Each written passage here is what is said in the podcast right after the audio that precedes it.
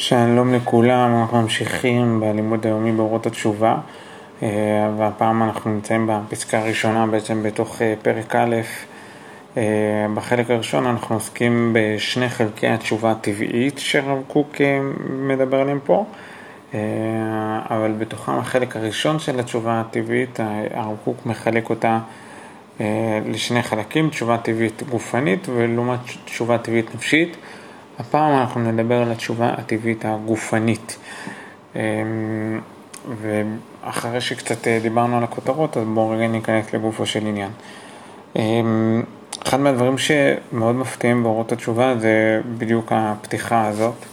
אה, כי כשעוסקים בנושא של תשובה, לרוב הקונוטציות הן אה, ההקשר של דברים דתיים, בסדר, אדם לא הניח תפילין, עכשיו הוא מניח תפילין, אדם אה, הניח מעט תפילין, עכשיו הוא הניח יותר, אדם אה, לא שומר שבת, עכשיו הוא כן שומר שבת, דברים בעיקר בסגנון שמאוד מאוד ברור שהם דתיים, ואז מושג התשובה לובש לבוש מאוד מסוים, בעצם לבוש של בית כנסת, ולא לבוש של החיים, כאילו יש איזה פינה כזאת, כמו פינת הדת, אה, ופעם בשנה אנחנו נזכרים בה ואנחנו עושים איזושהי התקדמות כזאת או אחרת בהקשר, אה, בהקשר של אה, אותה, אותה דת. והנה הרב קוק מרחיב את מושג התשובה למשהו הרבה יותר רחב.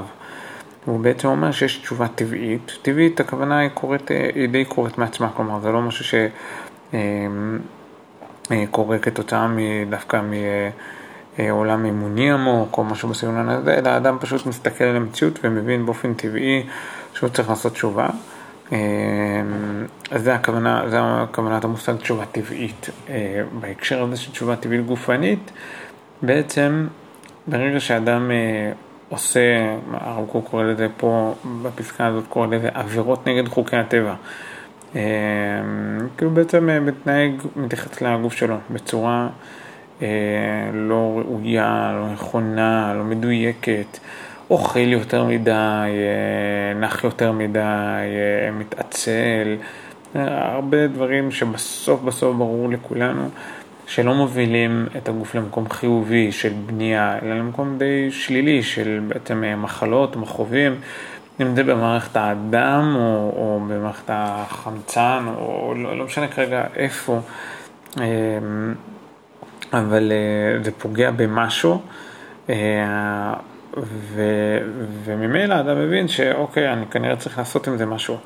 לא כולם מבינים את זה, לא תמיד מבינים uh, שצריך לעשות שינוי, וכשעושים את זה, הרבה פעמים זה נתפס כדבר חילוני, גם אם אדם שומר תורה ומצוות עושה עכשיו איזשהו תהליך כזה של לצורך העניין, אם חס וחלילה הוא עישן, אז עכשיו הוא מפסיק לעשן. או אכל אוכל לא בריא ועכשיו הוא אוכל אוכל שהוא כן בריא. אמ, אנחנו תופסים את זה כמשהו שהוא בעצם לא חלק מהעולם הדתי שלו, אלא כמשהו שהוא לא דתי, אלא חילוני, כאילו תם של חול, פשוט אה, עד עכשיו לא עשיתי דיאטה ועכשיו אני צריך. אמ, אבל אה, זה תשובה. אה, כלומר, ברגע שאדם עושה את זה, אה, זה חלק מהעולם של תשובה, כי בעצם מושג התשובה איננו מוגבל דווקא לעולם, אה, רק לעולם של מצוות שמוגדרות כדתיות, אלא לכל דבר, לכל אה, דבר שהוא התקדמות חיובית, ערכית, אז כן, גם שם נמצאת, נמצא, נמצא עולם התשובה. וכאן הרב קוק מאיר איזושהי הערה חשובה שהוא אומר, עולם הרפואה עסק בזה הרבה והתקדם והגיע להישגים מדהימים, הערכת הארכת אה, החיים, אה, ניצחון על כל מיני מחלות שהיו חשוכות מרפא בעבר. אה, הגענו למקומות מדהימים שזה כיף ומשמח לראות עד כמה הרפואה הגיעה אליהם, אבל ברור שיש עדיין פערים.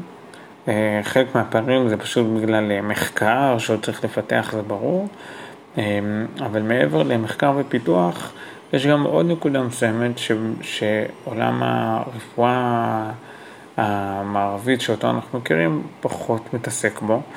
אה, זה בעצם הממשקים שבין אה, התשובה הגופנית לבין התשובה הרוחנית, הטבעית, האמונית והשכלית, כלומר כל המרחבים השונים של ההתנהגות, כי בעצם אם אדם לא קשוב לעצמו, אם אדם סובל מקשיים בהתנהלות שלו, אם אדם לא יודע להתאפק, אז ממילא גם ההתנהגות הגופנית שלו היא מאוד בעייתית, היא מאוד, היא מאוד מורכבת. כלומר, בעצם בזה שאנחנו אה, מרפאים את האדם מאיזשהם מחלות כאלו ואחרות, זה עדיין לא מספיק, כי זה הרבה פעמים זה סימפטומים אה, שצריך לטפל בהם אה, לגופו של עניין. כאילו אפשר לתת אה, לאדם שאוכל הרבה הרבה הרבה אה, שומן אה, לא בריא, אז אה, אפשר לתת לו מדלל דם וככה איכשהו מחזור הדם שלו יעבוד בצורה טובה יותר, זה יכול להיות, אבל זה עדיין לא פותר את הבעיה עצמה, והבעיה עצמה ברור שהיא מבוססת על דברים שהם מאוד קשורים לעולמות הרוחניים של האדם. וזה בינתיים, הרפואה עדיין עוסקת בזה באופן מאוד נרחב, אלא באופן חלקי ונקודתי. ולכן גם אנחנו צריכים ברור לתת את המקום שלנו, את המקום הרוחני של תשובה גופנית. שיהיה הרבה מאוד בהצלחה לכולם ובשורות טובות.